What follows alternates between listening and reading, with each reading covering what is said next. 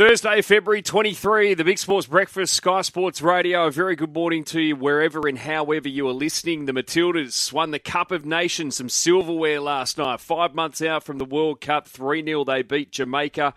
And attention turns to well, our women's T20 side tonight. They have a World Cup semi final in South Africa.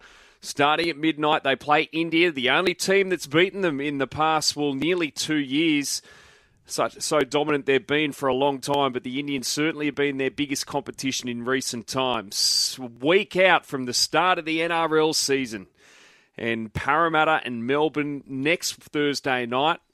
Melbourne, more injury issues for them, more off field dramas for the Dragons. We're a week away, Loz. Bring it on. Morning to you. Yeah, morning, everybody. Um, looking forward to the start of the season. We're only a week away, as you said, Bido. Um, some teams have got injury concerns. Some people have issues off the field, and uh, some teams are travelling smoothly at this stage of the year, uh, going into the season well prepared and ready for a big season ahead. Uh, it's an extended season. Uh, it's going to take a lot of depth. It's going to take a uh, a lot of composure at times. Uh, but I think we're in for a first class season because I think there's a couple of teams there that can surprise. I think that the Cowboys can build on what they did last year. I reckon the Roosters, with the squad that they've assembled, uh, will be definitely hard to beat. We're all talking about Penrith, whether they can win three in a row, whether Parramatta can get back to a grand final. There's so many question marks. And can the Bulldogs, the Tigers, who have recruited so well in the off season, have better years than what they did? And I think they will, but will it be good enough to make the finals? But seven days away, bring it on, I say. Bring it on. And Tabs open more futures markets as well. And uh, over under season win totals, particularly interested in. You can multi those up. Uh, love doing those. So uh, we might go through a few of those today and see if you think that they'll go over or under their win total. 24 games, of course, for each club. And uh, yeah, some interesting ones there we'll talk about. But Pat, morning to you, mate. Uh, mentioned that T20 semi final. Big night for our girls over there in South Africa. Ashton Agar is also back home as well. Morning to you. Yeah, morning, boys. Morning to our listeners. Um, yeah, wish the girls all the best. I'm uh, very confident they will do well. Uh, they've been outstanding the entire um, World Cup or the campaign so far, so I think it'll be no different. Uh, in this match, and yeah, I see Davey Warner's uh, on a plane or landed um, back in Sydney, and Ashton Agar also, as you mentioned, Mido, on his way home. So, yeah, still a lot of um, a lot of unanswered questions uh, in and around uh, Ashton Agar. I, I, I actually really feel for him. I don't know if he's injured. I don't know if there's something else at, at play here. But the fact he was picked on the tour and has been overlooked by, um, well, really two debutants.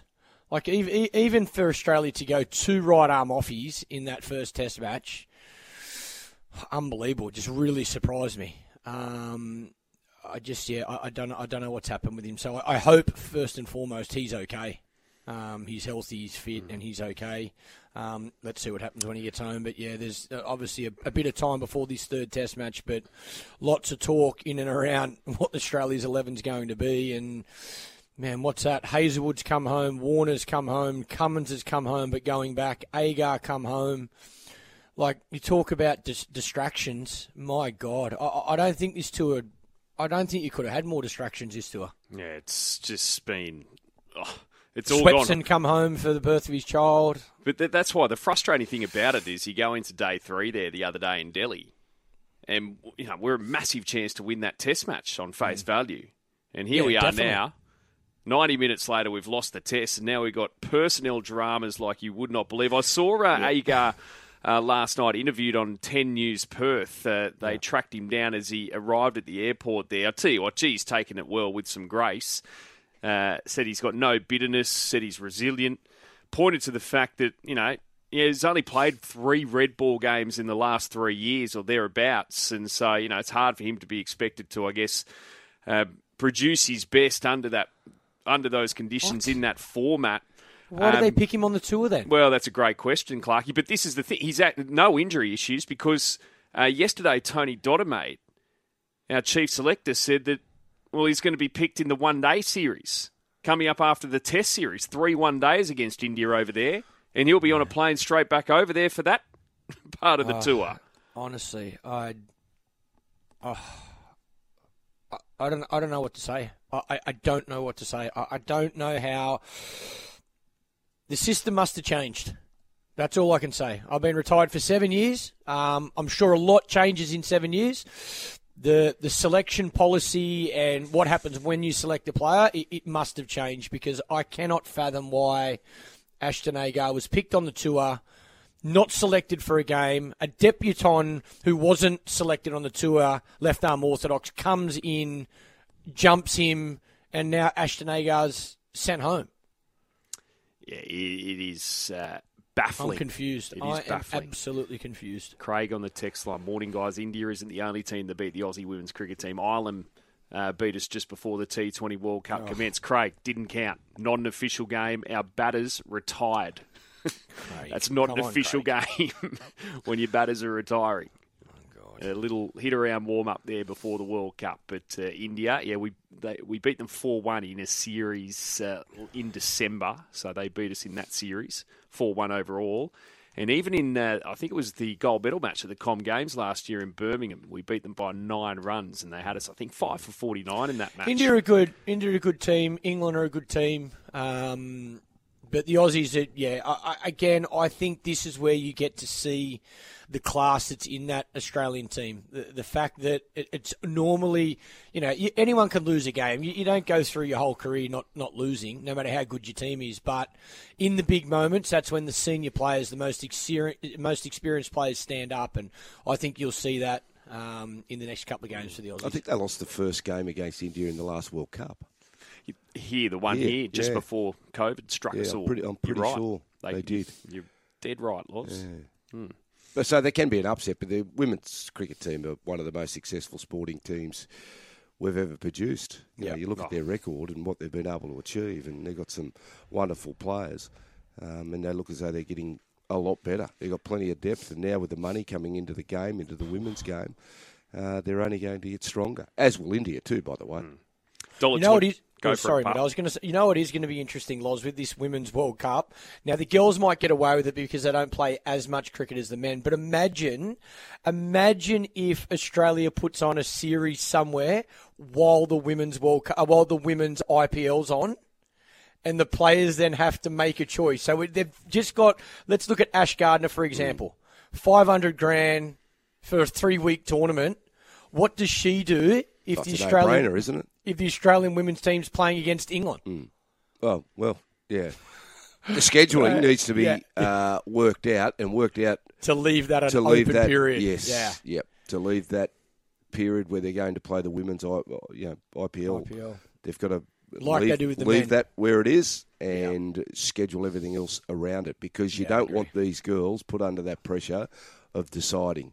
Because if they decide to go to the IPL, you can only imagine the criticism they'll receive. But you can't blame them because they're going to earn more money in that tournament for three weeks' work than what they would be earning a contract for Australia. Yep. Dollar twenty two with Tab tonight. That's midnight. That starts. Uh, India four dollars twenty in that market with Tab for that semi final. Twenty four hours later, it's England also a dollar twenty two and South Africa four dollars twenty in their match. Um, now, Loz a week out from this NRL season opener, uh, more injuries for the Melbourne Storm. So Tui Kamikamica he suffered a foot injury in the warm up before the match against the Warriors last weekend, out for up to six weeks. And Dean Ieremia, uh, their young outside back, done his ACL uh, against the Warriors. So gone for the season. They did name Christian Welch, the captain. Uh, was made official yesterday. He'll have Cameron Munster, Harry Grant, Jahrome Hughes all as his deputies. I think that's a pretty shrewd selection.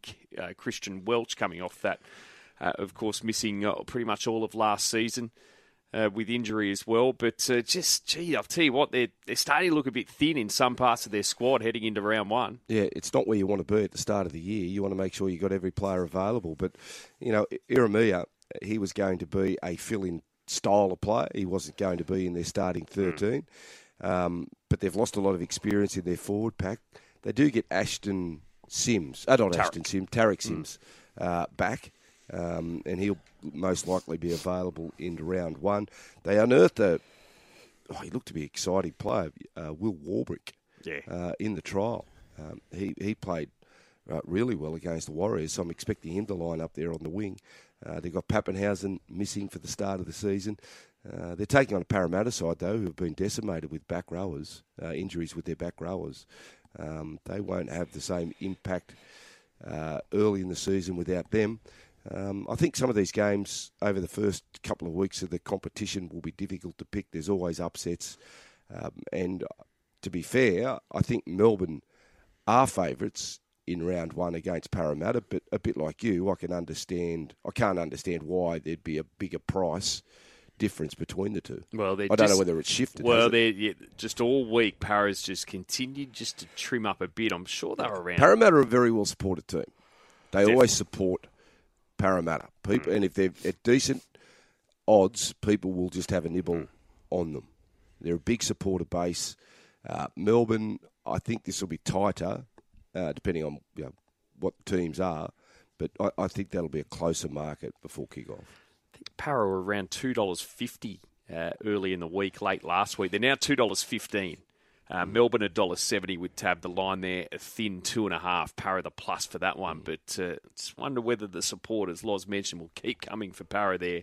And that could start closer to a pick even. Pauper to Prince. Headline back page Daily Telegraph. Cooper earns new shot at big time after playing for a thousand bucks a week. So it looks like uh, Cooper Johns son of Matty Johns, of course, is set to be added to that 30 man squad at Manly after impressing in his train and trial deal over the summer after he left the Melbourne Storm. Probably didn't get a great read on him in his time there at the Storm there, Loz, but uh, with Josh Schuster out and uh, he's gone pretty well in the trials, looks like Cooper Johns is going to get an opportunity in uh, this game against the Bulldogs in round one at Brookvale. Yeah, it's a fair call. Um, you know, down there in Melbourne, he didn't get too many opportunities, but every time he did, he seemed to have handled it okay. You'd think coming up here to Manly, uh, tough off season, um, you know, would have learnt a lot down there being a part of that system under Craig Bellamy, um, and I think this will be the season if he's going to make it, then to really kick on.